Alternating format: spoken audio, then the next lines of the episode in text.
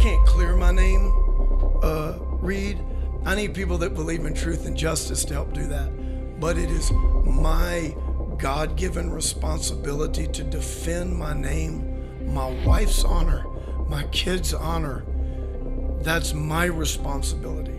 But believers should want justice and they should see justice as a crucial godly trait and a way of imaging Jesus. I would just say this if the truth is what's at stake, then fight on, Mighty Warrior.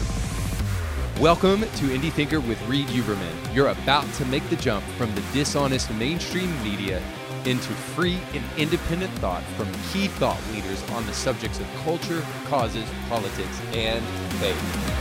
Welcome to Indie Thinker with Reed Huberman. I have an amazing story to share with you today and an amazing guest. And that is no exaggeration. If you've been following the show, you know that we've broken some uh, pretty interesting stories in the church, and today is no exception. So today, my guest is Stovall Weems. He is the founding pastor of Celebration Church. Now, Celebration Church was one of the largest churches in Jacksonville. But back in April of 2022, he resigned as the pastor of Celebration Church. And so today we're here to talk about some of the circumstances surrounding his resignation at Celebration Church. And I think it's a really important conversation. And we'll set the stage for why here in just a moment. But first, I just want to say, Stovall, thank you so much for being here. Yeah, it's great to be here. Great to uh, be talking about this, especially with you, Reed. I know. And this is a big week for you guys. We'll get into why that is. But there's been a lot of things happening with you guys in terms of um, some things that were happening at your church, some things that you took a stand against, and why you resigned from Celebration Church. So I, I just think even if uh, the, there aren't people that are familiar with you or Celebration Church, I think that uh, that the story, as I have delved into it, is a public interest story, even beyond the Christian aspects of it. But certainly, if you're a Christian, I think we need to pay attention to, to some of these things. Um, and I want to set the stage with why, if that's okay. I know there's a lot of things we got to dig into, but the reason I think it's important to have the conversation that we're going to have today, I think, is ultimately, if I were to put a big broad umbrella around it, from my perspective, is is that if you care about the truth, you care about digging into some of these stories mm. and digging into what goes on with the church. I've always considered the church as kind of a canary in the coal mine, or at least what happens in the church is a reflection of typically what will happen in the culture. And so I care about the truth. Um, so first and foremost, I care about biblical compassion. And I think we have this kind of esoteric understanding of love in the Christian church. So we say, you know jesus was a friend of sinners uh, love the prostitute love the the homeless person. And it's sometimes easy for us to say that because we're so distanced from that the average christian is on, on a regular basis anyway. And so it's easy for us to say um, you know love but not to really understand what that looks like. And i think this story hits a little bit more home. And i think love at least biblical compassion and not just human empathy which I think the left and liberal Christians and progressive Christians really get this mistaken. I think it demands that we be careful in drawing conclusions and that we hear the whole story. So I think biblical compassion demands that we have conversations like this where we hear your perspective about what's taking place. I'm going to I just want to piggyback off of one thing that you said that I think is absolutely crucial in the day and age that we live in and what honestly has been shocking uh, to both Carrie and I as we've walked through this, and that is a love for the truth, or I should say, a lack of love for the truth. Yeah. And if there is anything in the culture that has definitely got into the church, it's it's this um, yeah, shunning, cancel culture, mm-hmm. and then it, it, it what Carrie and I have walked through. It's like the truth doesn't even matter. Yeah. Like it just like there's there's no love for the truth. There's no stand for righteousness. There's no stand for justice. You know what what you call biblical compassion, and uh, it's just whatever kind of the masses think, so to speak, or whatever they feel, or whatever they like. That's kind of it's this. Okay, that's going to be our narrative and our truth, and yeah. the real truth uh, is not very important. And I've seen that Reed in people that I never thought I would see.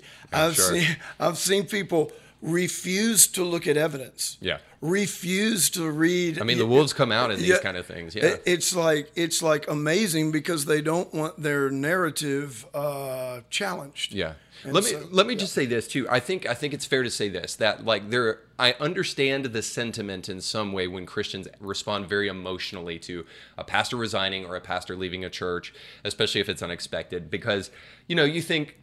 At least I'll say this from my perspective. I won't speak for you, but people like Carl Lentz probably never need to go near a pulpit ever again as long as they live, right? And so there's this emotional response in some ways, rightly so. But I also think that we do ourselves a disservice if, whenever we hear pastor resigns or pastor's fired, not fired in your case, but you resign, um, or or whatever happens where there's an issue with the pastor of a church, I think immediately the emotional side of our brain starts kicking on, and I and I guess that's what I mean by biblical Yeah, yeah, compassion. that's good, yeah. Is that we don't we don't we let the emotional side kick in, but we don't let the biblical side rein in our emotions and help us to think clearly about these things. because so good, yeah. I've dealt with this at least you, you know my story a little bit, but I've dealt with this a little bit myself with other pastors on my show and and behind the scenes. And boy, I, when I tell you the trolls come out when a pastor um, leaves the church, it, it's just really true. And almost none of them have any biblical basis for what they're saying. They're just ready to jump on and pounce on uh, on a Christian, and it's and it's not only like atheists or non-Christians that are doing it; it's Christians within the church because um, because I guess because they don't understand and maybe because they don't really think from a biblical spe- perspective on any of these things, but but I also think it's because they don't have the other side of the story. I always like to say this: be here, beware of one hand clapping, and all I mean is this: is that we need to get as much information from as many different places before we draw conclusions, and I think we should get better than that in that in the church. And, and I mean that not just celebration church, but I mean like church Oh, yeah, writ yeah, large. Yeah, yeah. Well, to start off, I would say this: uh, there is no short version of this story, Right. And so, you know, there's going to be some gaps that I'm going to miss, and then, you know, but we can always do more. Yeah. Uh, podcast. Well, I hope to. Yeah. to so to kind of give a summary story of uh, of what's happened. Um, Carrie and I were transitioning, and so we were transitioning to this founding pastor role, where I could focus on on uh, what's my heart. Well, I got into ministry in the very first place, and that's that's missions. That's, So you're looking for a succession plan at this point in time. You've, Yeah. you've been at uh, how long have you been at Celebration Church at this time? uh, twenty years. okay, so 20 years pastoring. It's time for succession. You've been there a while. Yep, yep. And it wasn't a succession where I was totally leaving the church. I, I just wanted to move into, you know, some denominations might call it a bishop's role, a founding pastor's role, where really, uh, you know, the church is, uh, you know, being run by someone else, and I'm out there able to focus on uh, missions and where my passions really are Yeah. uh, in the kingdom. And so, so we were in this really about a three-year uh, plan, um, heading towards that. And to make a very long story succinct, um, there was a group of people that came together. The beginning of this started in the summer of 2020. They came together, uh, trustees, some staff, uh, overseers, and basically what they did was begin to create a false narrative and secretly meet and secretly plan my ousting. And um, I knew some things. Uh, one of the trustees had done some fraudulent billing and some other things. One of the staff members, I caught them uh, doing some things. And uh, basically, it all kind of culminated uh, at the beginning of 2022 when they uh, illegally uh, seized the institution of the church by getting a litigating attorney violating the bylaws, banning me from the property, and then going in and changing the bylaws, self appointing themselves the highest ecclesiastical authority in the church with no ecclesiastical qualifications. They took all my power, uh, the plenary power of the senior pastor. They took the power of the overseers and the trustees that were only supposed to approve the annual budget are now in complete control of the church and then place me under investigation without ever asking me one question, without ever meeting with me one time.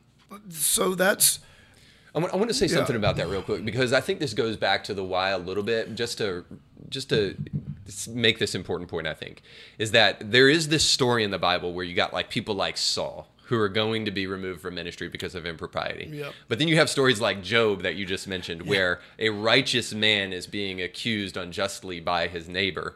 And so I think a well rounded view of scripture understands that there's room for like a lot of these different takes on these things. So my hope today is to, to give some uh, specific information about what took place in your story so people can try to at least because they're going to one way or the other. The court of Yeah. public opinion is going to weigh in, um, and my hope is that they do so with as much information as possible. So to to Yeah, bring- let me get back to that. I know I got off. Uh, yeah, yeah, yeah.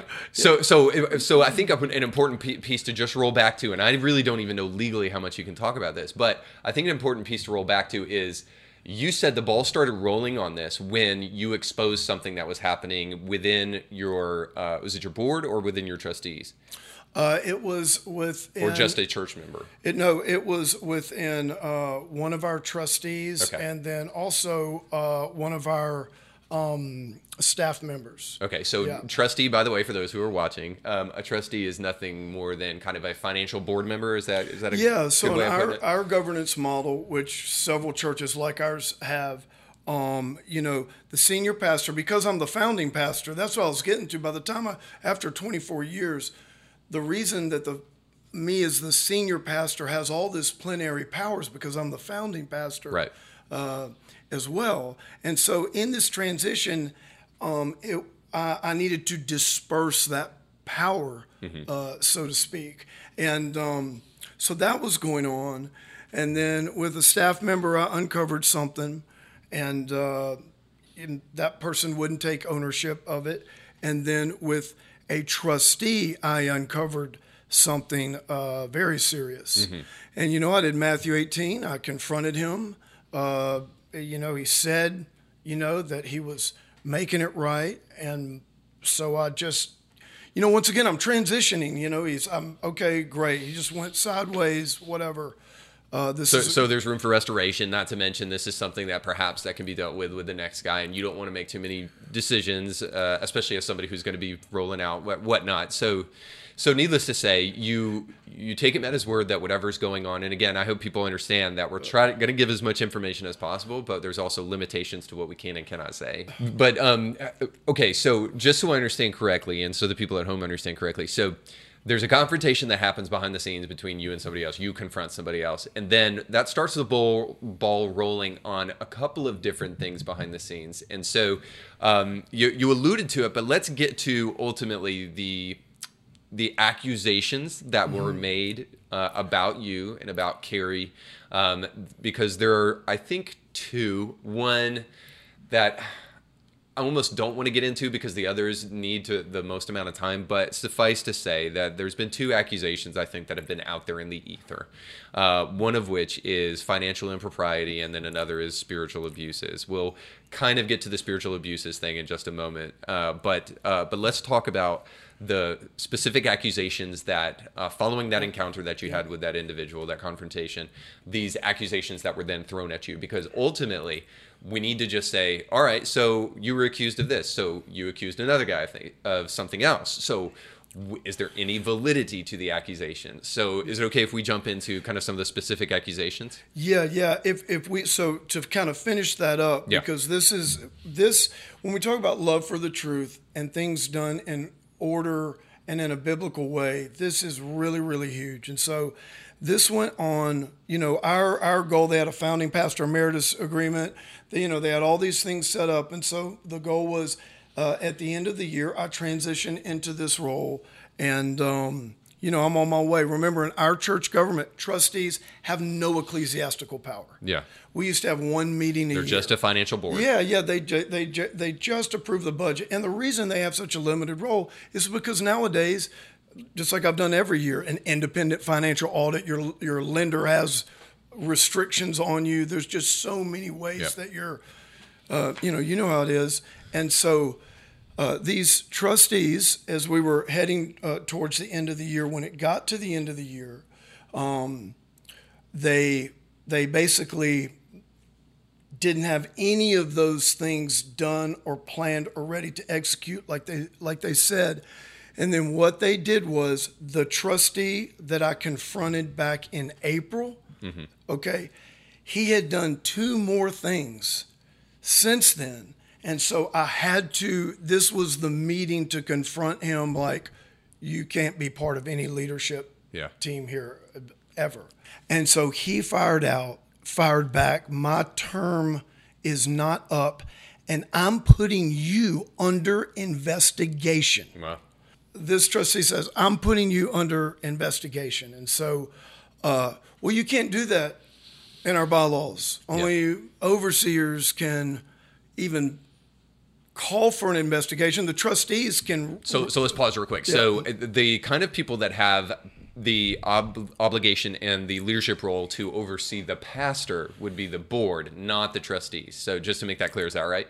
Yeah, yeah. Those would be what we would call presbyters apostolic elders or overseers. Uh-huh. We've used those inter, interchangeably in our church government. Those are the ones that have the ecclesiastical power. They oversee me and the church. And if I was involved in any type of impropriety, a trustee, it, members could go to the trustees and, and call them, but you have to have two before you do it. They need to have a meeting with me so I can know yep. what I've done, what what uh, questions. Okay, uh, so that's a kind of a bombshell right there, right? That gets uh, laid at your in your lab.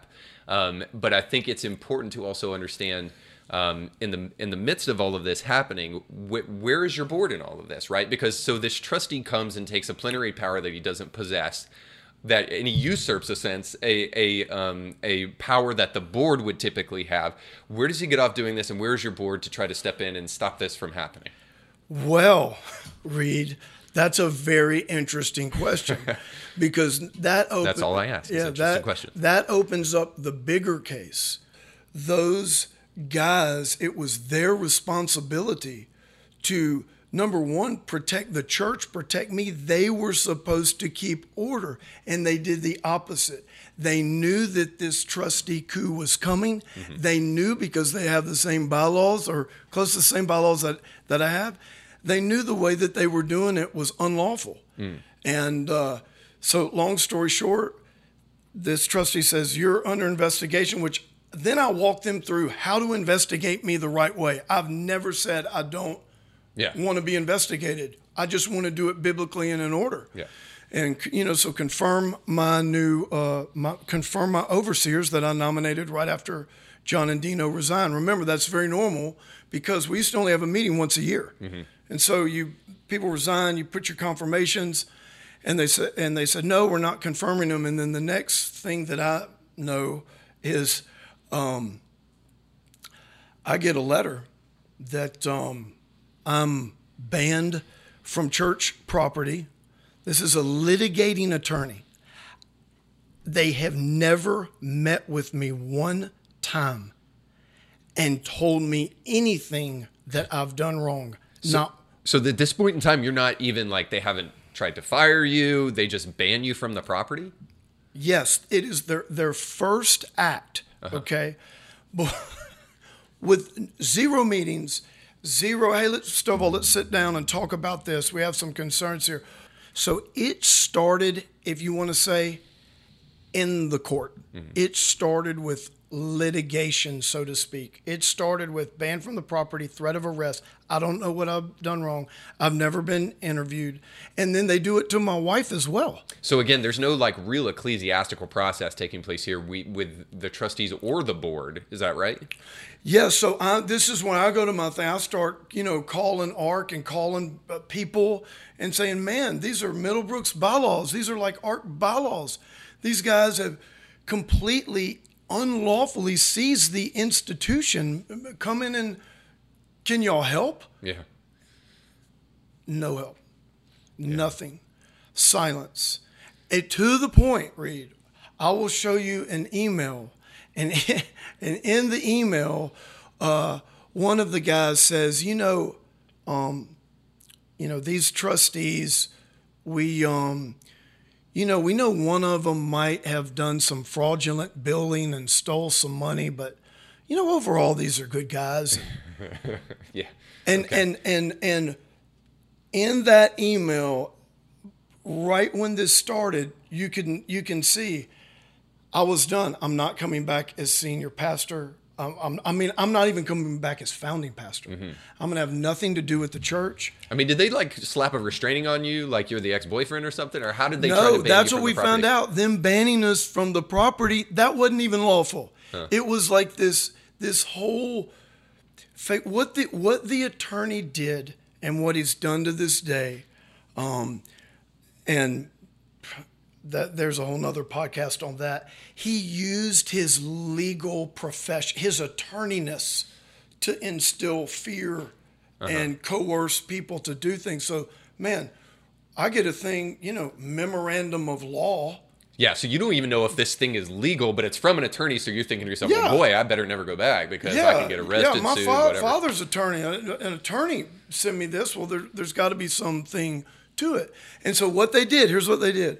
So they banned us from the property, um, threat of uh, arrest or trespassing, calling the authorities if I come on the property, and then they cut off our communications. They seized our our email and our personal information, seized it over the weekend. And I cannot tell you how devastating that was because any employee has, you know, we give them a few days to get your personal stuff. Like I had 24 years. Unless you're the founding pastor. Yeah, unless you're the founding pastor. So uh, the the the the chaos that that has caused by cutting us off from all that, and then we we can't talk to any of our friends.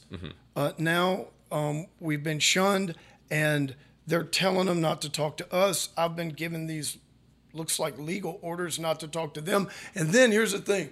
So then here's what they do they unlawfully seized control of the institution that following Monday. This all started happening on a Friday. Mm-hmm.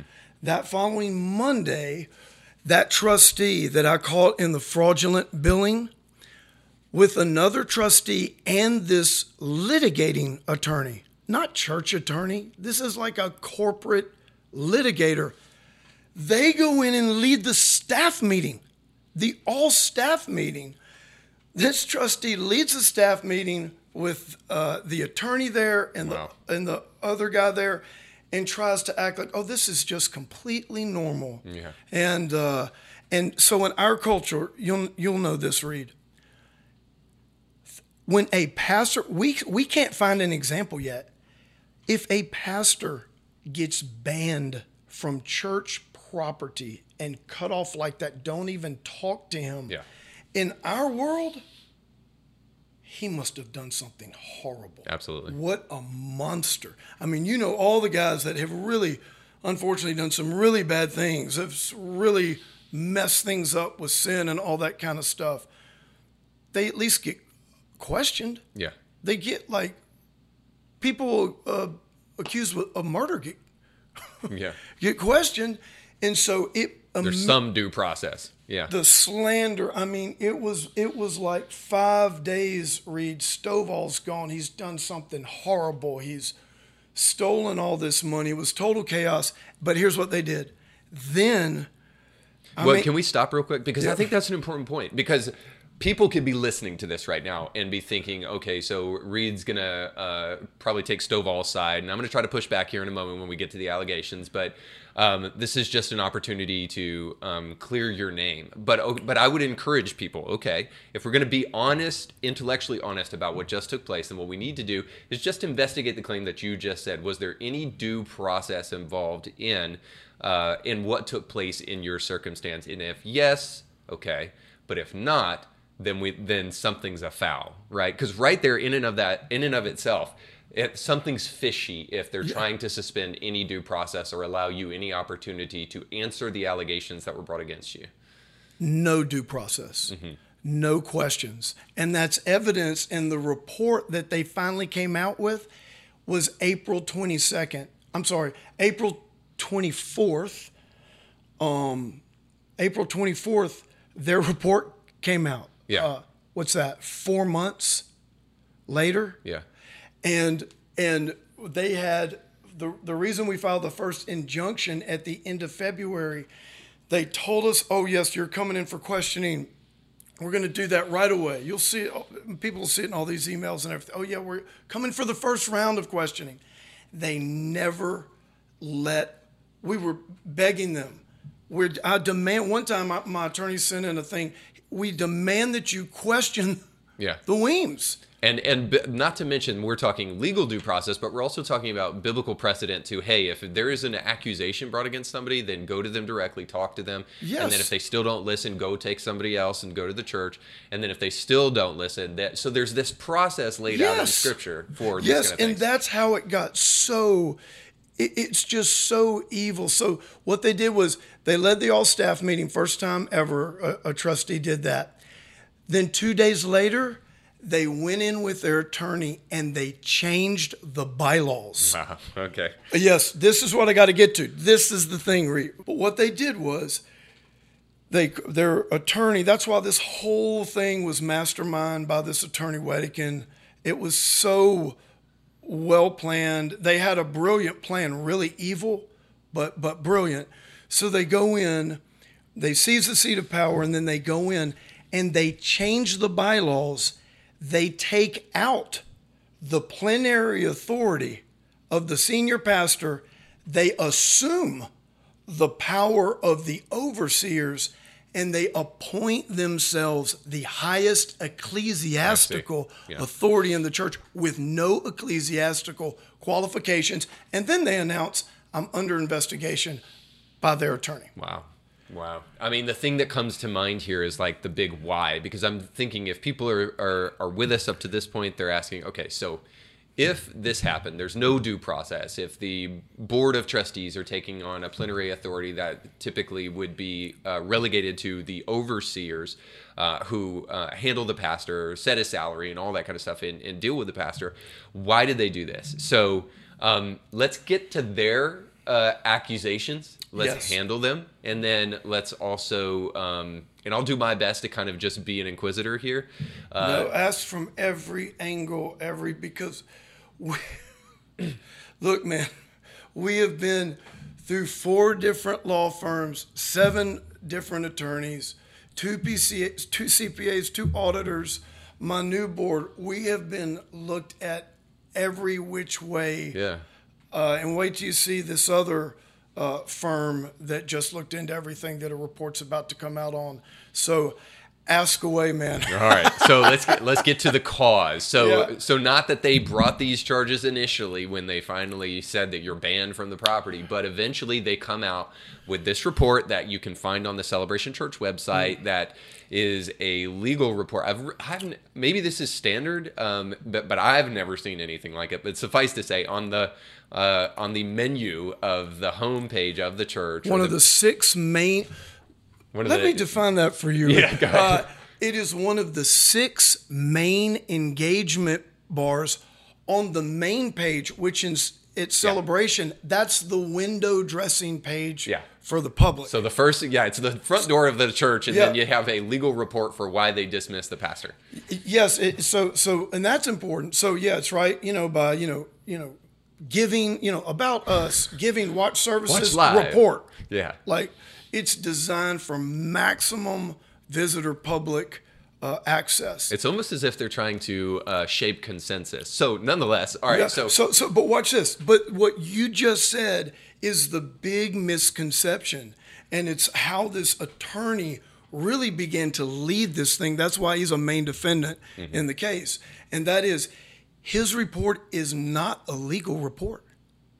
It has nothing to do with litigation. It has it's not legal at all. He put his name, his firm's name on a report and just spewed out all this stuff. But the, and that's what really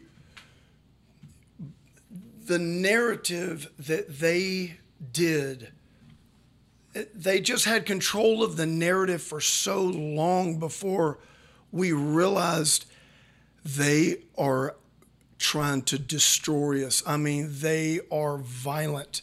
It is like at no severance, you know, Yeah. a victim, you know, put it, leak it to the press, front page of the website, just yeah, and your story has been on. Uh, I, I, I won't dignify the name of certain pseudo Christian journalist, but uh, it's been on the the front page of certain people out there um, in the Christian journalistic world, but then it's also been in places like the Christian Post did a couple different stories on you guys, and then uh, and then also too, it's been on the local news here in Jacksonville. So you guys have gotten some some pretty good publication with everything. It's it's everywhere, you know. All right, so um, so on the report, let's just dig into some of the accusations, and again, um, we'll try not to bog down too too much in in the details, but try to get at least what was said and then um, why the accusation in your estimation is erroneous. And then I'll just try to ask some kind of push back and ask some questions about that. So the first one is this, and this is the interesting one to me because I know something about this because I took out a PPP loan for my church when, oh. because we were a brand new baby church. So I get $300 a month for PPP uh, because that's how much I was getting paid salary. uh, but needless to say, um, so uh, COVID hits and uh, everybody and their mama gets uh, the opportunity to sign up for a PPP loan. So uh, it's something that anybody can do that has a business. And for those who don't know, suffice to say, I think it's like 80 20 split. That 80% of it is supposed to go to payroll, and then 20% of it can go somewhere else and uh, then it will be forgiven by the government because the government shut everybody down. Uh, we won't even get into that, but the government shut everybody down, so they're making the decision, so they're going to fit the bill. Is essentially the idea. So you guys get two draws of PPP, I think, uh, it, as it were, and the, the one of the allegations is that you were uh, that you misused some of those PPP funds instead of using it for payroll or whatever. Uh, it was used for X Y Z. So give us that. What did they accuse you of? And uh, give us kind of your side of the story there. Well, so the PPP money that we got was 1.1 million. I don't apply for PPP. I don't oversee the administration or whatever of mm-hmm. PPP. I'm just really glad that they got it. Yeah. uh, 2020. I man, was too. Yeah, it was huge. And then I didn't even know that we had applied for it in 2021. Great. You know, our CFO tells us, hey, I applied for uh, another round of PPP. Uh, great, man. We're rejoicing, especially in uh, in 2021 because – the revenue was going down. You know, that's another story with the new leadership and their stewardship, but the revenue was going down. So, my heart for missions, I'm like, man, they're going to start pulling, they're going to start pulling from these different ministry pools uh, to help fund payroll. So, I'm like, awesome. So, it was, Great, yeah. so, so that's, that is the extent mm-hmm. of my uh, PPP thing. So, money is fungible anyway so as long as you have more money in the bank than what you got in you can just show as long as you're playing payroll anyway you can just show that that money went to where it needs to go and be forgot, forgiven by the government but um, but what's what's interesting is that I know the way boards and budgets work. So you have a certain amount of money allotted to every, a certain line item each and every year. So, how exactly are they accusing you of spending money that you shouldn't be spending when that budget's already preset by these people that are accusing you? That's a very good question, Reed. Exactly. They changed the bylaws, gave themselves the power I used to have, mm-hmm. plenary authority, and now those accusations in that report, that false report, they're trying to act like I'm under their coup 2022 bylaws and need approval for all this stuff. Mm-hmm. No, it had already been approved yeah. in the budget. The missions of the the um, eight hundred thousand uh, dollars that went to uh, the missions organization Honey Lake that distributes it to all of our missions partners. So that was the second trimester uh, missions giving, which was five hundred thousand dollars the missions budget was one point. It's actually 1.7 million. 10% of 17. They gave way, way less than that. Um, so three times a year, $500,000. And the other monies that went there were from our Heart for the House for other missions mm-hmm. projects. So he's trying to say that our budgeted, scheduled missions giving is PPP money and that's nefarious. Mm-hmm.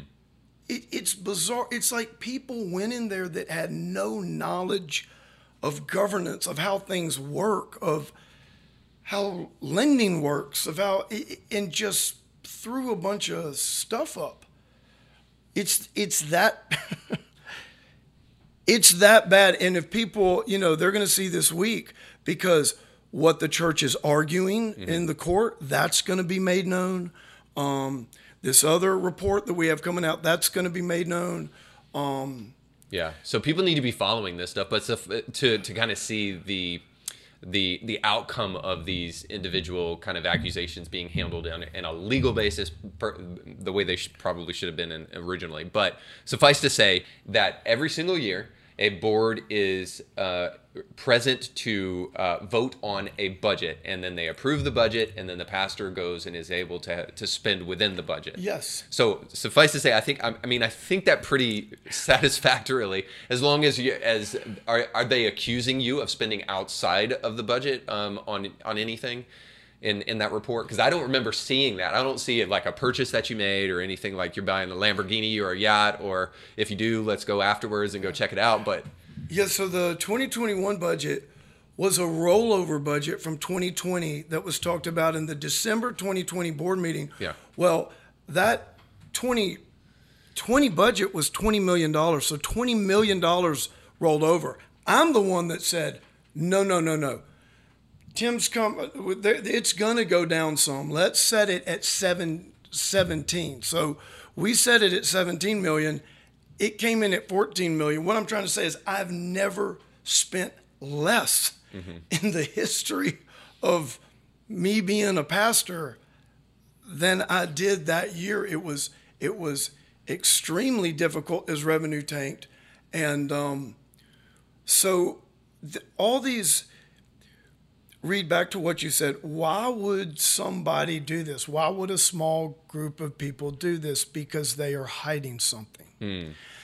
And what they did to get to this point, there's a couple of people that are hiding really big things. And now it's in the courts and it is coming out. Okay. And the other people, a lot of them were brought into the narrative and they pushed the narrative for so long. They, they started pushing it in uh, the fall of 2020, and they pushed it so hard and so long, and they got so many people uh, involved, um, including our own church attorney, uh, mm-hmm. Middlebrook, who never, Reed, never called me one time. Yeah.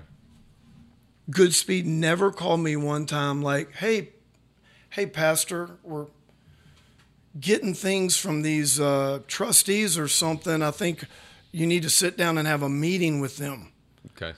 Like that's the whole thing. Their goal was to never have me speak.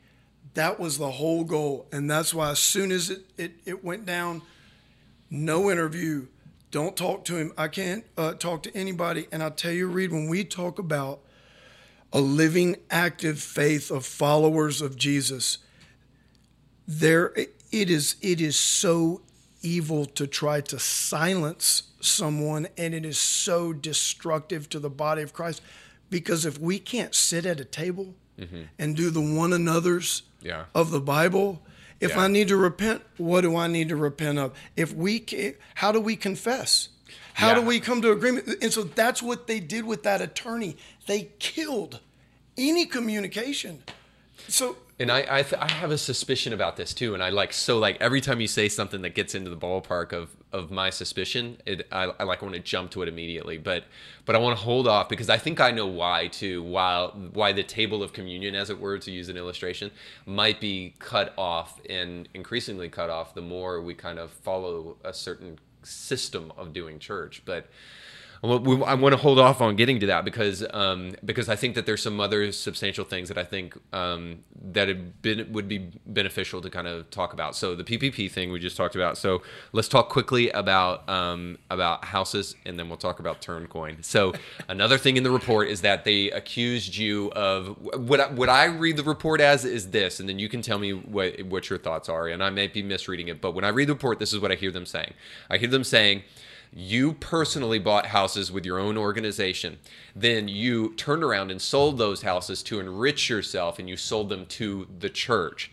Now again, I just want to jump in there and answer this because I feel like there's like there's a glaring like red alarm with that accusation, which which is you approved the purchase. Like, what's the problem here when you're the board approving the purchase? Unless you just with divine fiat power just said, no, I'm going to make the church buy this house that I'm selling um, so that I can line my pockets with money. Um, so, regardless of what anybody thinks about churches and boards buying houses and real estate and property and all that stuff, let's just talk about this from a legal perspective and push the moral things to the side uh, for a moment and and just say, okay, so is is that pretty accurate? Is that what they're accusing you of? Yes, they're they're accusing me that this uh, shell cracker parsonage was this uh, nefarious secret thing that I did without the board's knowledge or approval, and um, I pocketed all this money in some type of uh, because because in fairness, you bought it um, at one price, we but then it- you sold it at a higher price to the church. So Yep. why? So when we bought the parsonage from our own company, there's a story behind that. What the church did was they came in and brought, bought the shell cracker property and all of its assets and gave money for improvements at 1.286 million dollars. Okay. At the time, the property was worth the fair market value if we would have sold it like everybody else was selling uh, their houses was one million forty-one thousand three hundred dollars. Okay. So we sold the house and its assets, all the furniture, all the FF&E as we talk about in the church world for 1.286 uh, million. We spent way over that in housing, in upgrades, in all of those uh, things like that. We only paid 855,000 when we got it because we got a great deal and it was before the housing mark spike. So So let me just step back just to make sure. So you're selling it um, at an increased rate because they're putting money for uh, improvements that were placed into the house, but then also uh, assets that were in the house, including furniture and that all kind of, of stuff. the yes all yeah all of our furniture is just like you know you just think of a ministry lodge or you know whatever you think of but here's the thing the money that we spent on housing and on more furniture and on improvements and everything else that money still exceeds if we would have paid the the church paid the 855 here's the thing to us it didn't matter because number one they're giving us the parsonage and number two we're going to spend way more than uh, 455000 on extra stuff when it's all uh, said and done Yeah. I mean, we had a. it- It's like that's what I'm saying, and they were supposed to give it to us, which was in the founding pastors emeritus agreement in December. Yeah. And they had a compensation committee that approved it. Everyone knew about it. The the lender, the the CFO, every single board person knew all about the parsonage. So not only were you not enriching yourself on it, it's something that they all approved anyway. It wasn't just something that you just went and did. Yes, and the and, and the, the, the, the temporary parsonage, I made them hundred and seventy five thousand dollars. The shell cracker pro- property right now, if we sold that property and, and its assets, they're going to make more than one point two eight six million. Yeah. I I mean, I was able to, by the grace of God, I removed six and a half million dollars in payroll and ministry expenses a year, stepping out into these other uh, missions things, helping to offload staff with Reed, with the good faith expectation that they were going to follow through on these things that are in written agreements. They knew how much money I'd put into Honey Lake, my own personal money. And that's when, when they came and cut everything off with no severance, threat with the, like they knew what they were doing. Mm-hmm. And so the shellcracker property, it's just, it's just simple. We Yeah. transferred the property. It's worth one more than 1.286 million. And I don't know what they were thinking but they surely weren't thinking. I mean, they they it was it. This is like the how do attorneys say it? This is one of the biggest reckless blind action things that I, I that that some people have ever seen. Mm-hmm. And so what they thought was this, like they never thought like, oh, he's going to have to pay taxes. So he's going to have to account for all of these housing expenditures. They never thought like I have they they said I enrich myself. I have bank statements. I have auditors. I've got a CPA.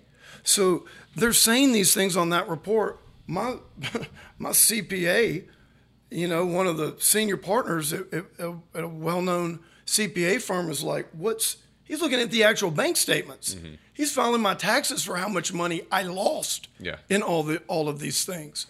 So he's like, "What are they talking about? What are they doing?" Yeah, I, I'll be the first to just be honest with you and say I, I don't like because it just doesn't feel good. I guess I don't like the the purchasing of million dollar properties for parsonages for churches, but but it's also not illegal, and it's also there's no there's no like direct biblical mandate against it, and it's also actually pretty common practice for churches because they have.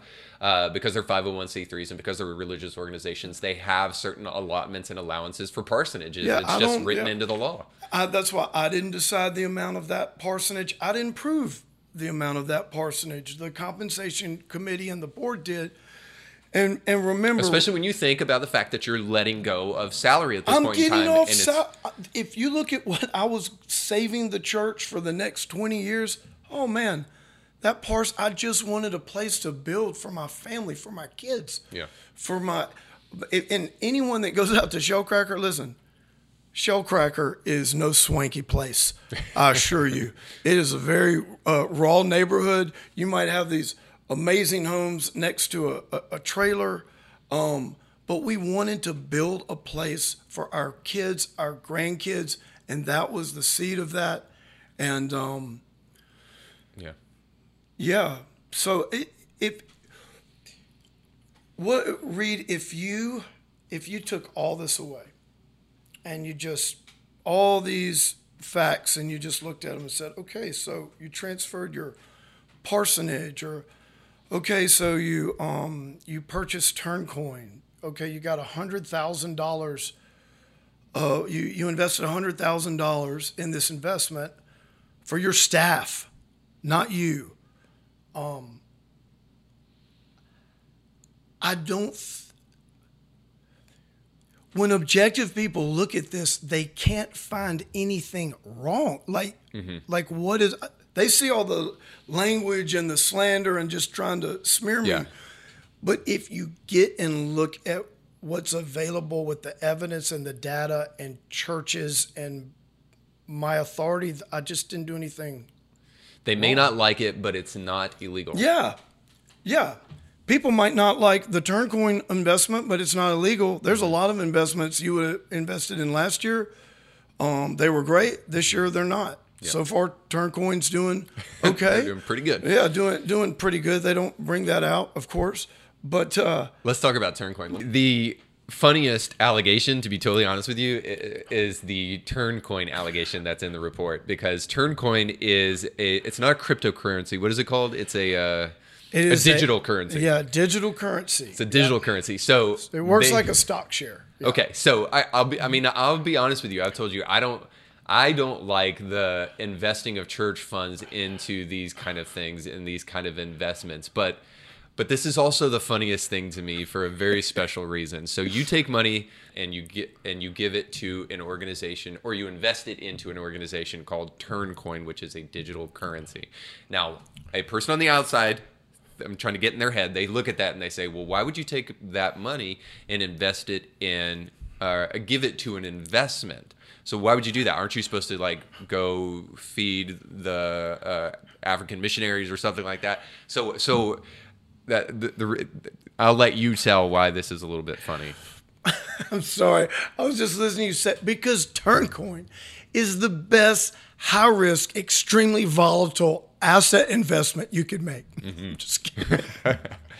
no, uh, Yes, it, the point But- is, but- is but- people don't know what it is. Yeah, yeah, People yeah, don't know what it is, therefore they say, Yeah, I'm trying not to do an infomercial for Turncoin right now. Sure. okay, but it's.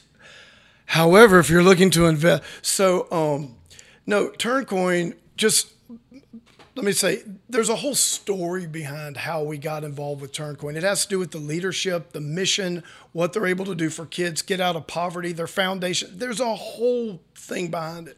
But let's just go on uh, investing money in just putting uh, church money into investments, which I have the authority uh, to do. It's very clear uh, from our bylaws, the non-coup bylaws. Um, so, you know, first of all, cash on hand. I mean, the PPP came in.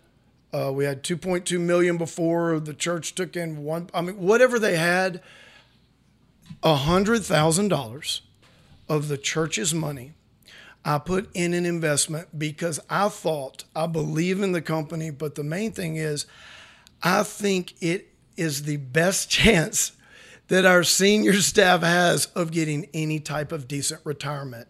One thing we didn't bring up in the parsonage thing was I didn't get any retirement for 20 years. And so starting in 19, the the the board at that time, they were giving me extra money. They were trying to get me set up for this transition and get Right. off salary. Okay, so so um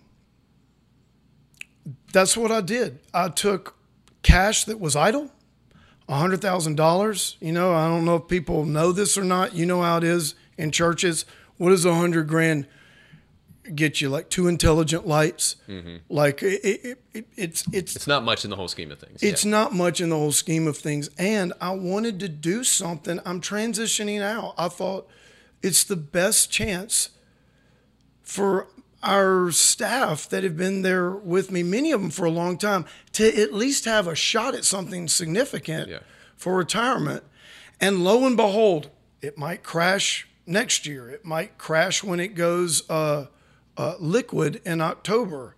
But lo and behold, we got it for a dollar per Turncoin. Right now, it's almost fifteen dollars per Turncoin. So that one hundred thousand dollars of investment is at least valued right now at almost one point five million dollars. How dare you invest $100,000 and make $1.5 million for the kingdom of God? That's the point.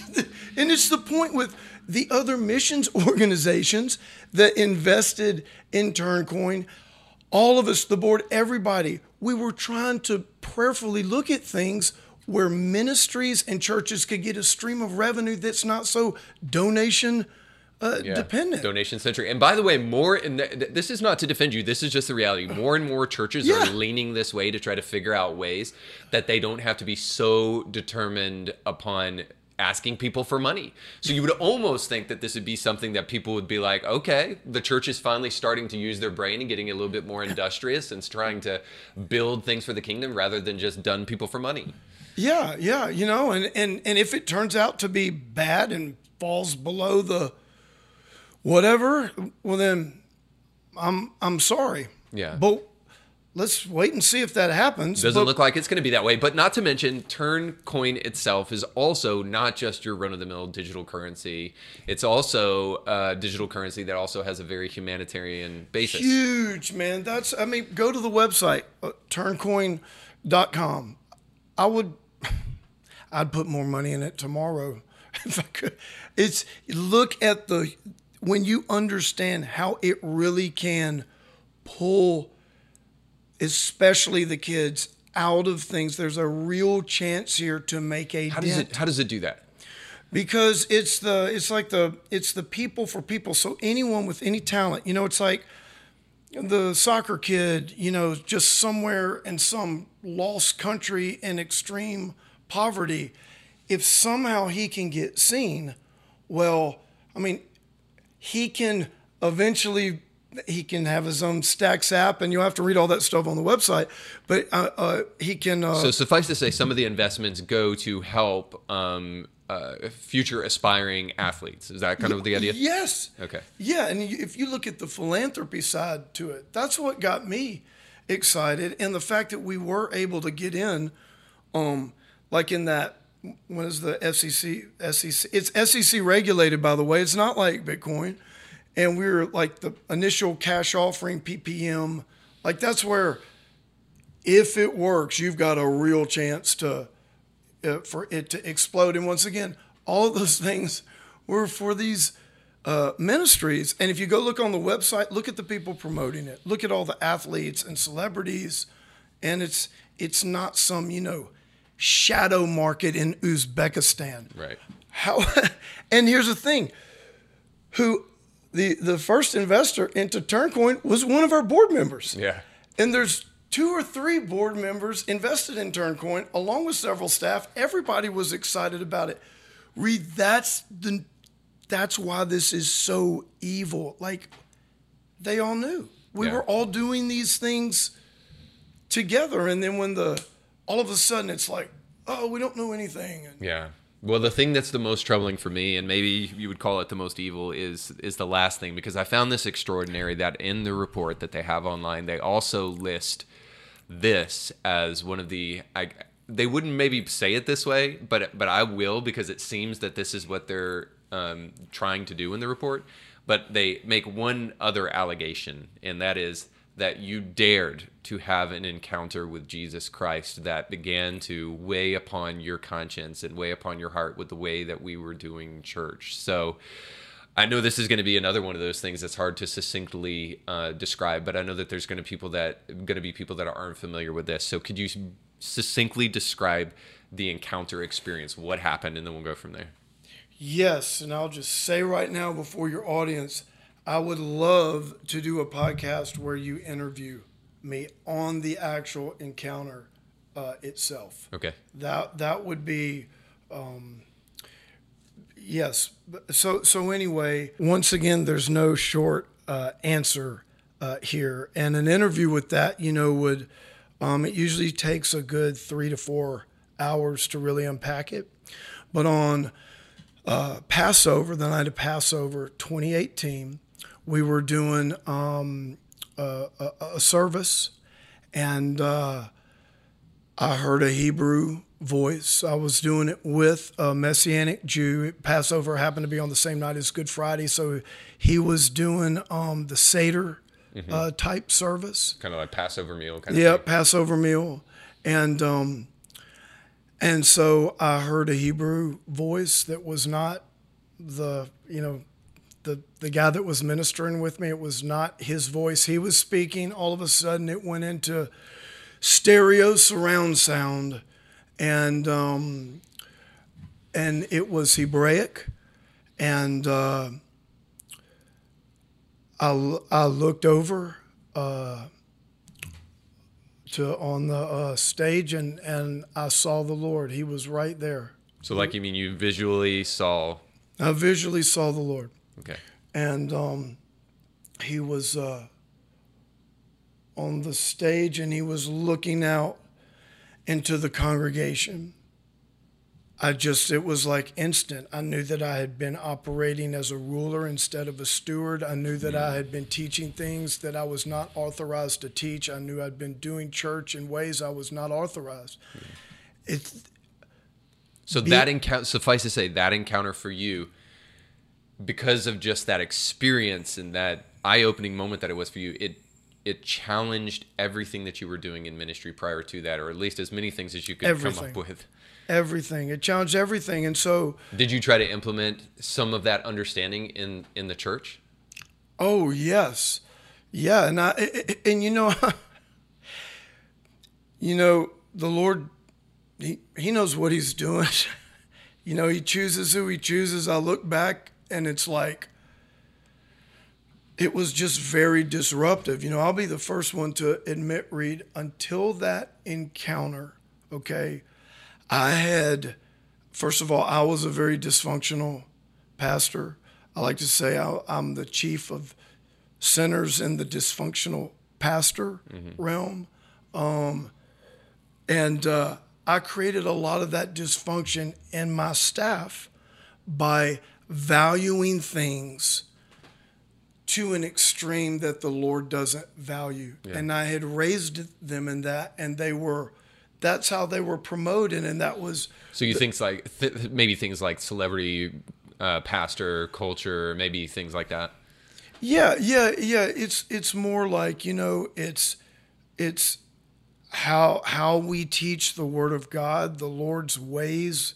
Um, you know, looking at the filter of just you know getting people in seats and church growth and all the attendance stuff and all that leads to competition and it's killing pastors and then dying to self-preservation doing uh, what the lord says being willing to suffer suffer with his people.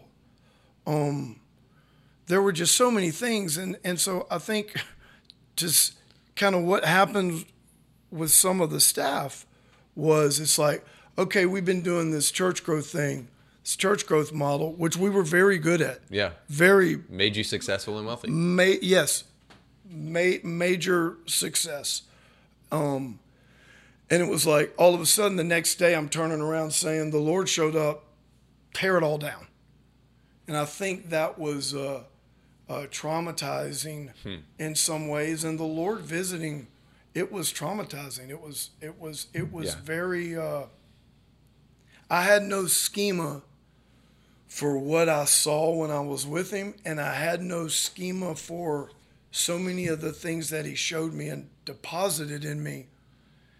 And so working those out and and at the same time, you know, if you go back, you know, you, um, it seems like I was apologizing every message because I felt like I had ignored things that were very important to the Lord and I had overvalued things that just weren't that valuable. You know, what's interesting to me about this is that if you're, let's just say you're the CEO of a Fortune 500 company and you come into your board and you tell them, uh, I had a vision from Jesus and things are about to change in this place. Now, that can be met with a bit of skepticism and you would you would understand it. But when a pastor of a church says, I had a vision of Jesus, like you would think the response to that would be, well, let's hear about it. Come on, let's go. Yep. However, that is unless it starts to potentially impact the cottage industry that's built around the church and money and threaten people's positions of power.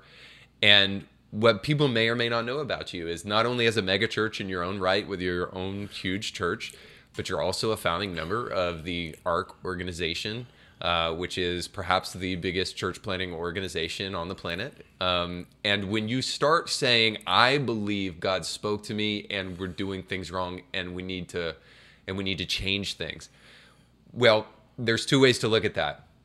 One, this guy is crazy, and we need to throw him throw him to the side, and or two, man, let's hear this. Maybe maybe God did speak to him, and I can't help but wonder if that first response isn't motivated by the fact that you're threatening people's pocketbooks now and you're threatening the empires that men have built that perhaps God may truly want to turn the tables over on.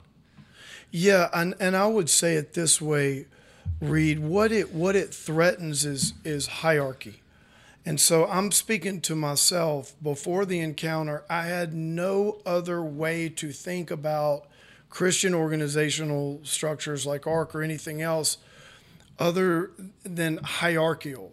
And so that means in in in in Christianity or like what's going on okay this guy masters this skill or he's you know leading this network and Yeah. so he's the expert and we all go learn from him and then or this church has kind of got this thing going so Yeah, to put a bow on that, maybe like this is the dude that's the expert of small groups. This is the dude that's the expert of getting new visitors. This is the social media expert guy. We go to these, we surround ourselves with these gurus uh, to build our church. Yes, and then so what happens there is now now this hierarchy begins to form both intentionally and unintentionally. And so you go to a conference. I've spoken at every um, maybe there's a few, but almost every major you know big uh, Christian conference. And what happens is you know it's like there's these green room Yeah.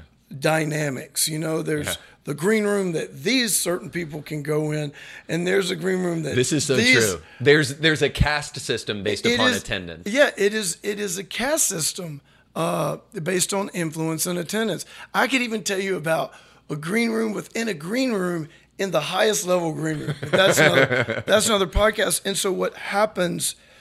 What we're what are we promoting? What are we doing? We are we are promoting hierarchy, competition, and value based on what we think is success, Yeah. which is numbers and growth and all these kind of things. And so many times that has nothing to do with how God thinks of success. So you Yeah. have, and you have all these pastors, right, that are really called, and God's called them to pastor and minister. But man, if they can't learn how to be like a CEO go getter, Yeah.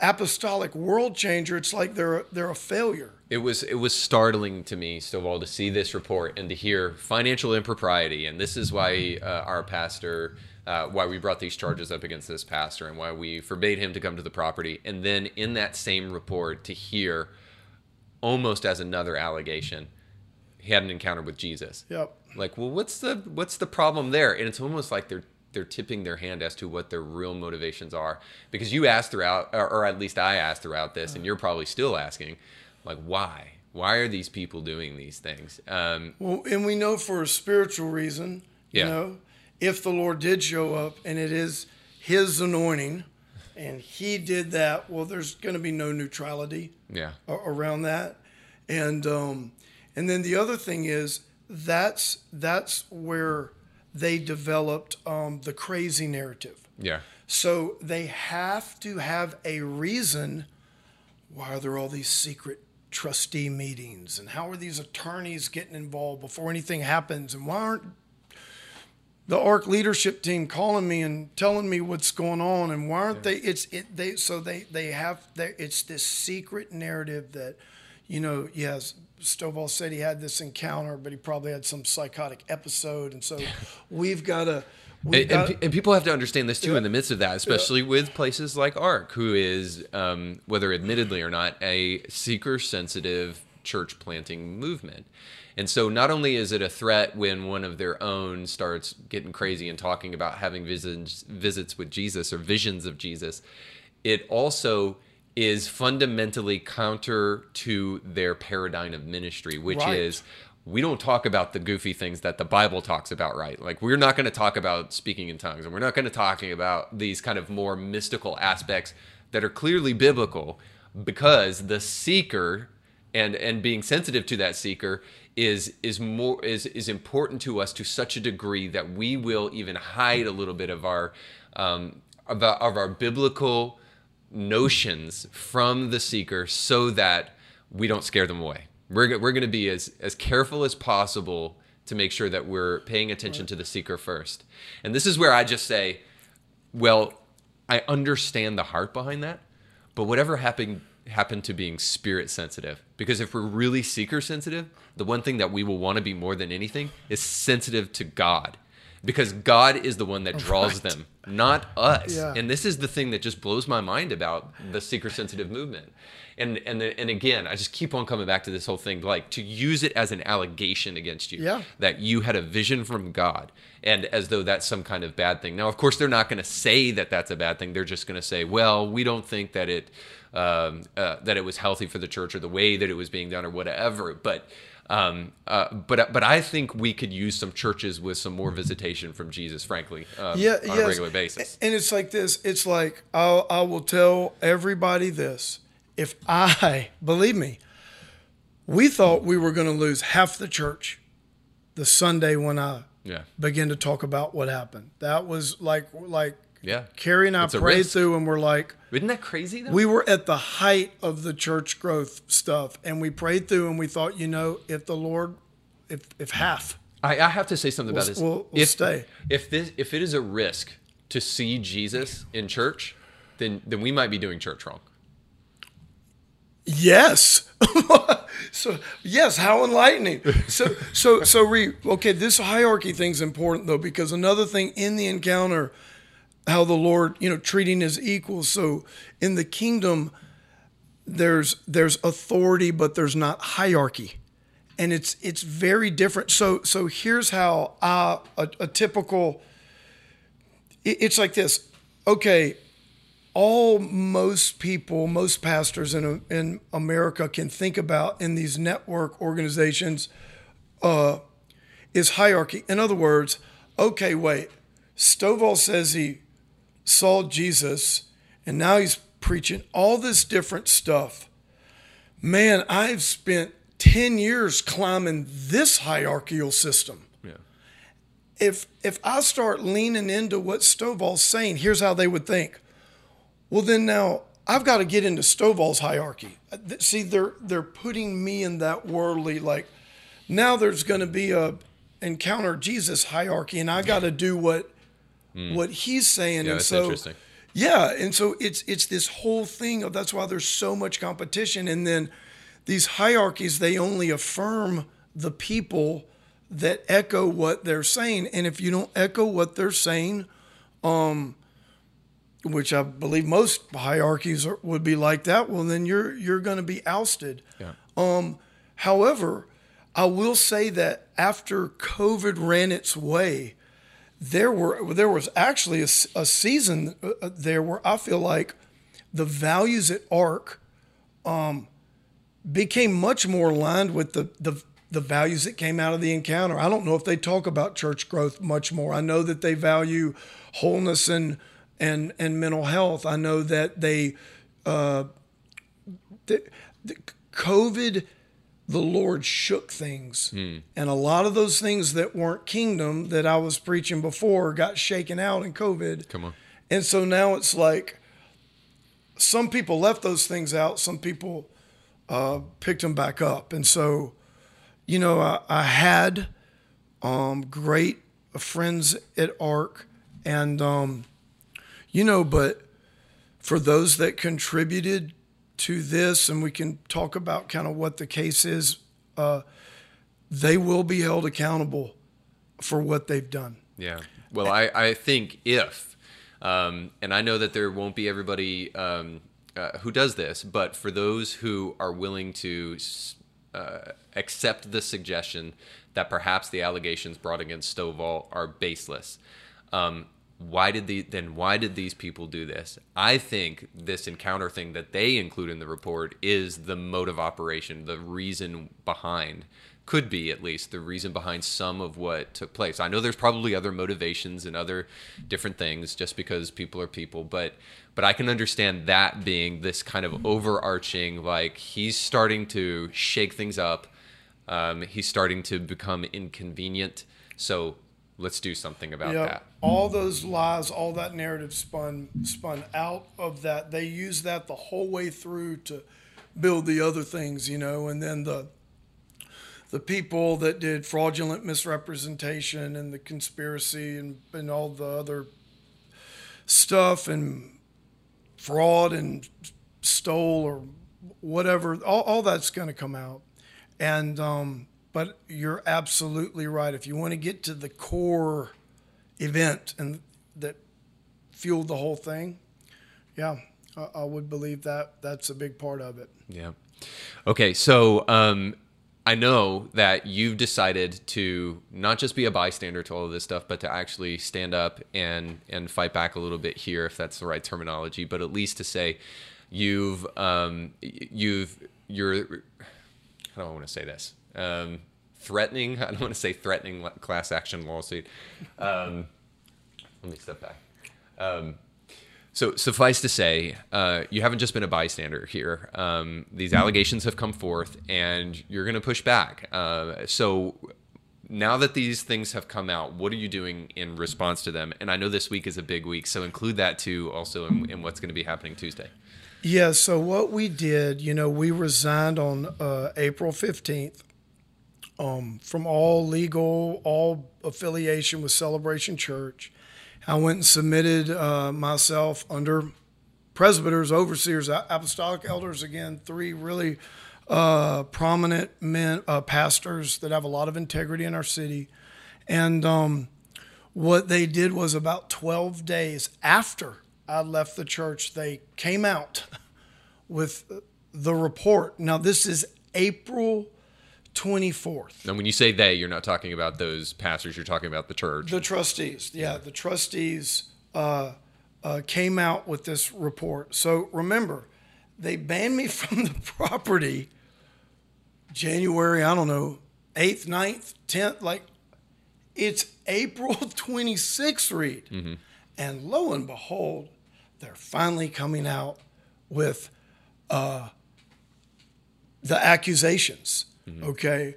Um, if you look at what they had in there, you can get all that stuff in about two weeks in our church office.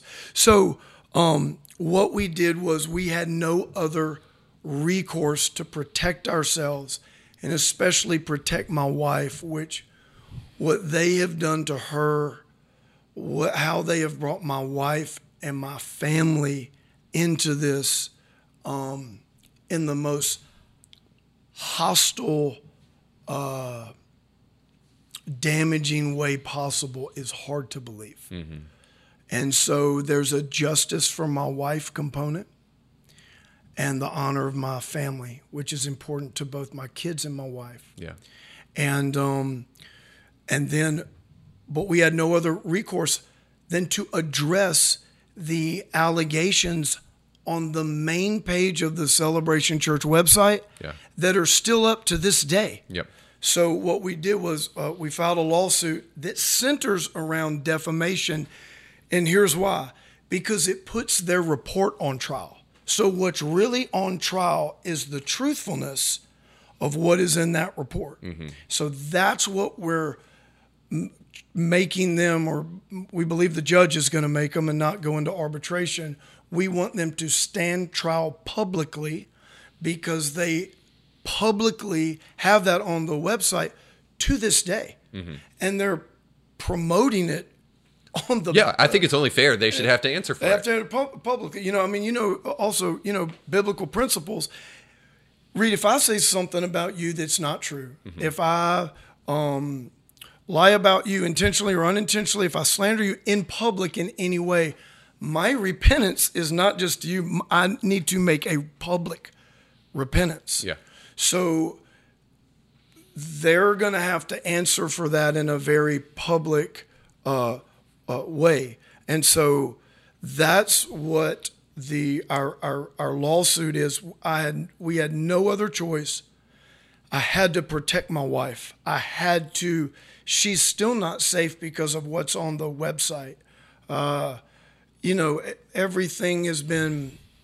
It's just hostile, and that's going to come out. So uh, that's what that is. And people can go to stovallweems.com and they can read kind of a legal summary. They can read the case filing if they want. And that's where a lot of the details that we're talking about, they can get some really good information. I will say this on April, I'm sorry, on August 9th, right? So that's uh, Tuesday, is when we appear before the judge the first time Okay. They have not answered one of our charges that these things are not true and celebration is going to actually and I- i'll say celebration i want to i do not like saying this is celebration church even though technically it is it's really these trustees and Yeah. their attorney Because there's there's people that just kind of are Yeah. biased, innocent it's bystanders. like told five it's yeah it's like seven people it's it's, it's so they are going to uh, argue against the constitution of the united states Yeah, this is great. And what they're going to do is they're going to challenge the U.S. Constitution about people freedom of religion. Um, you know, a person's right to worship where they choose, what church they choose, what religion they choose, and they are going to side with Scientology dogma um, that says no. Uh, members, certain uh, members, uh, they can't leave until we, the trustees, say so. Wow. Now, why are they doing that? Why is it important that they make you a member?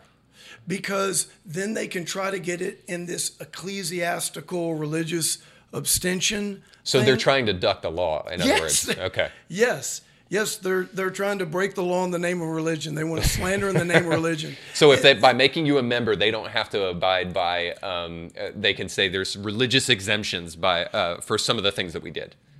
They they can only try that. It's not going to work because if you go look at the Scientology cases, you know, the Scientology and some of their offshoot cults, um, they would have these billion year membership contracts, 50 pages, legal. And so what Yeah. happened is people would try to leave. I mean, you can see documentaries on it.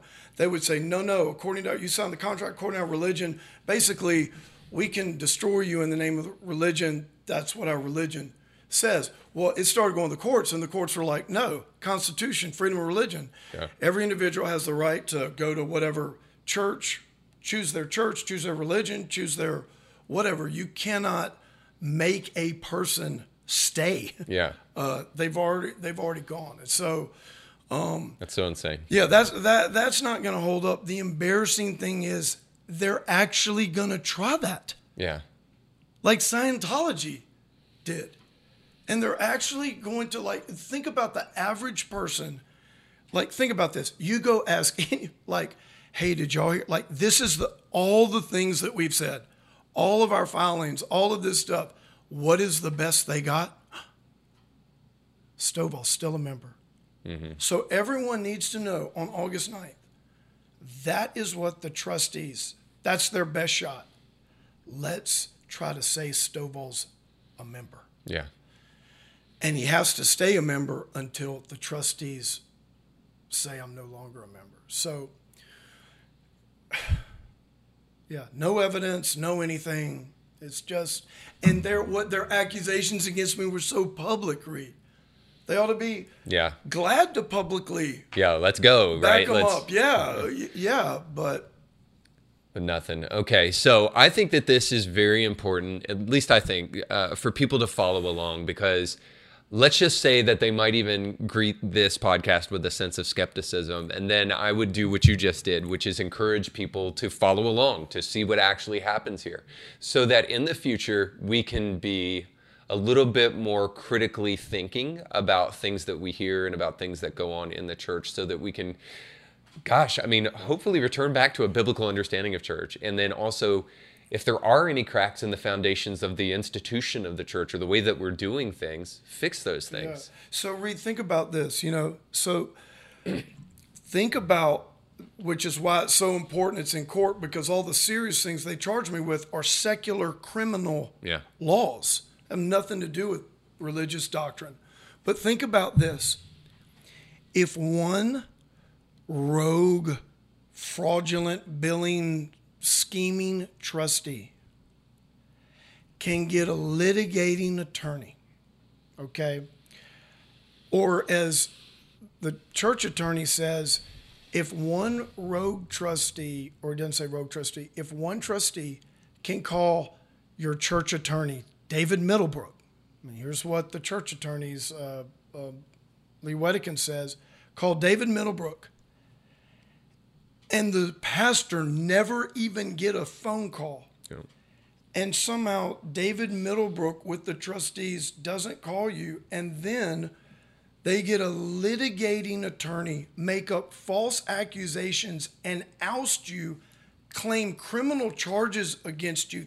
Think about, I would say this if this can happen all over America, if this sets some kind of precedent, oh, you better, people need to get really, really careful Yeah. about what they hear about men and women of God, about spiritual leaders, and about pastors.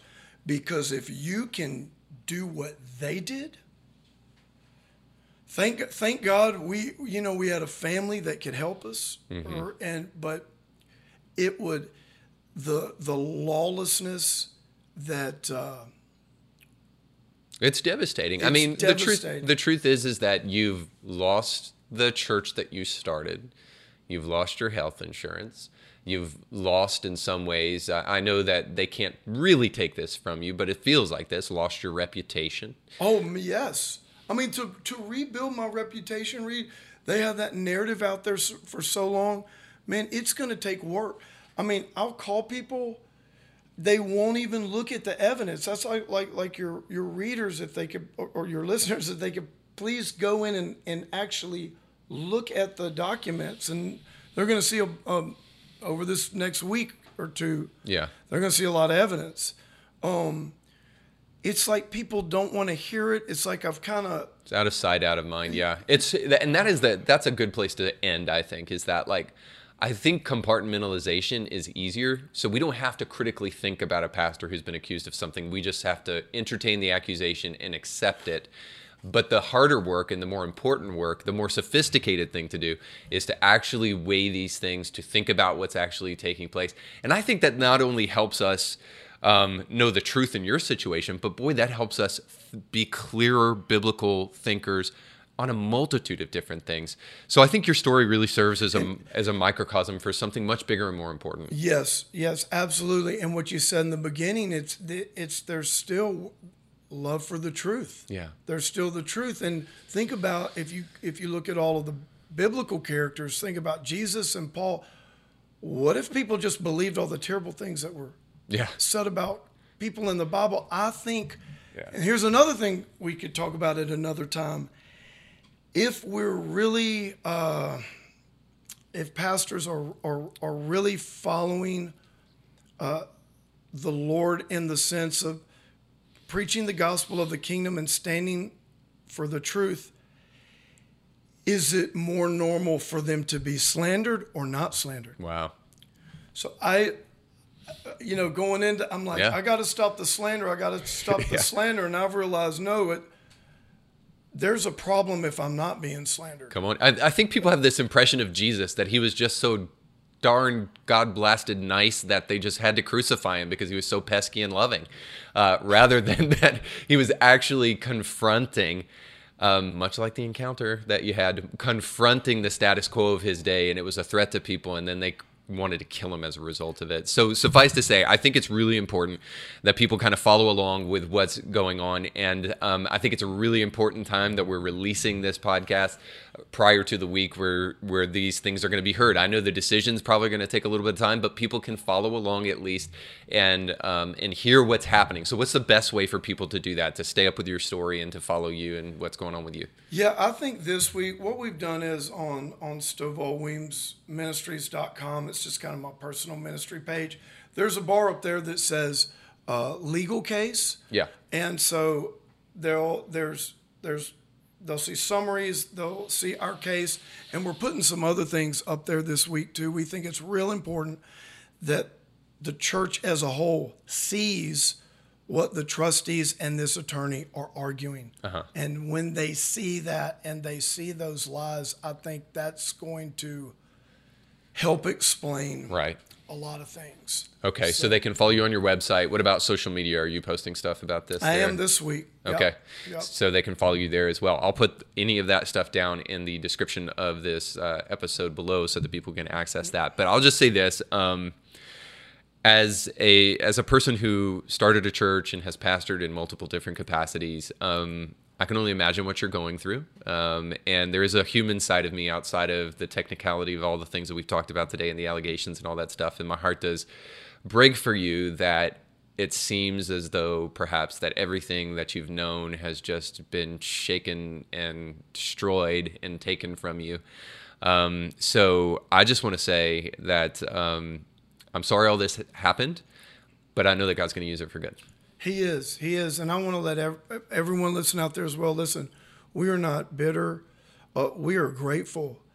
In some ways, Reed, speaking to how this is a microcosm of something bigger Yeah. uh, and, and things that are coming, I think this had to happen in some ways. Uh, and um, we're we're looking forward to what the Lord has for us in the future. And um, you know, we're we're fighters. Yeah. I mean, all of us, you, the body of Christ, it's in our DNA. The Lord's a warrior. The heavenlies are at war, and we're made for war. We're made to fight. Like, Well, yeah, you know, I thought about that too. When Jesus does come back, it is the ultimate justice. But we don't, we don't, we talk about like, oh, don't be a culture war Christian, and don't, don't, you know, you're not supposed to fight these battles. You're supposed to just love people. It's like, have you seen what the end of the story looks like? yes, he's taking vengeance. It's, and so, you know, any, anyway, I think that when we're, t- like, it's like this love for the truth. You look through scripture when it talks about last days, however you want to qualify that, you know, 10 years, a thousand years, whatever you want to qualify it, it the the love for the truth is the primary. Yeah. Reading Matthew 24, reading Timothy, it is the primary thing that it doesn't say a love for church. It doesn't say a love for going to Bible study. That's right. Those things are important. It's a love for the truth. And what I know is the Holy Spirit will guide us into all truth if we have a love for the truth. And so that love for the truth, truth can't happen without justice. Yeah. And so in the body of Christ, we've got this really weird, modern, westernized, whatever this thing is, that that justice is somehow we shouldn't seek justice. Yeah. It's suffering in silence and just taking it. Yeah, taking it. And that's the other thing, like, okay, um, it's like, let God defend you. Yes, of course God defends me. You can't find one story in the in the scriptures where every single like the Lord will fight for you and you will hold your peace. Yeah, and then Moses and Joshua and them went to war against Amalek in a ruthless, violent battle, and the Lord was with them because they cooperated with them. If you look at how many times Paul had to defend his ministry, Jesus had to defend his ministry. He's constantly arguing with the people that were coming against him, and the only time Jesus didn't defend uh, his authority and uh, his name, his father's name, was at the very end when he chose to lay. I, he said, I, "I'll call down all these angels right now. I'll wipe this place clean." I could do that if I wanted to, but I choose to lay my life down. I choose this. After that, he was a sheep to the slaughter, and he didn't open his mouth. I can't clear my name, uh, Reed. I need people that believe in truth and justice to help do that. But it is my God given responsibility to defend my name, my wife's honor, my kids' honor, and and rebuild my reputation, my wife's reputation that is that's my responsibility. But believers should want justice and they should see justice as a crucial godly trait and a way of imaging Jesus. I would just say this: if the truth is what's at stake, then fight on, mighty warrior, because there, there's never um, a time where we don't need to know it and to fight for it and to stand for it. And God forbid there ever be a time that we don't. So, so thank you that you're willing to even go the extra step to uh, to push these things a little bit further in court and hold people accountable where they need to be held accountable. Because I know that's not easy for you either, or anybody that's involved. But uh, if the truth comes as a result of it, it's a it's a price worth paying. So thank you for your stand, man, and thank you for sharing your story Yeah, with us today. Thank you. Thank you, Reed. All right. Don't forget to like, share, and subscribe, everybody. Thank you so much for watching. We'll catch you next time. Our thanks again to our guests for being on the show today. Indie Thinker with Reed Uberman was brought to you by our sponsors. If you like what you heard today, please do us a big favor and give it a five star review and like it and share it with friends. And if you want to hear more awesome guests, make sure to check out past episodes. Indie Thinker is a nonprofit paid for by our sponsors and the generous gifts of people like you. In order to hear more great guests like you did today, please consider giving a tax deductible gift by going to indiethinker.org. And just remember, your voice matters, but infinitely more when you think for yourself.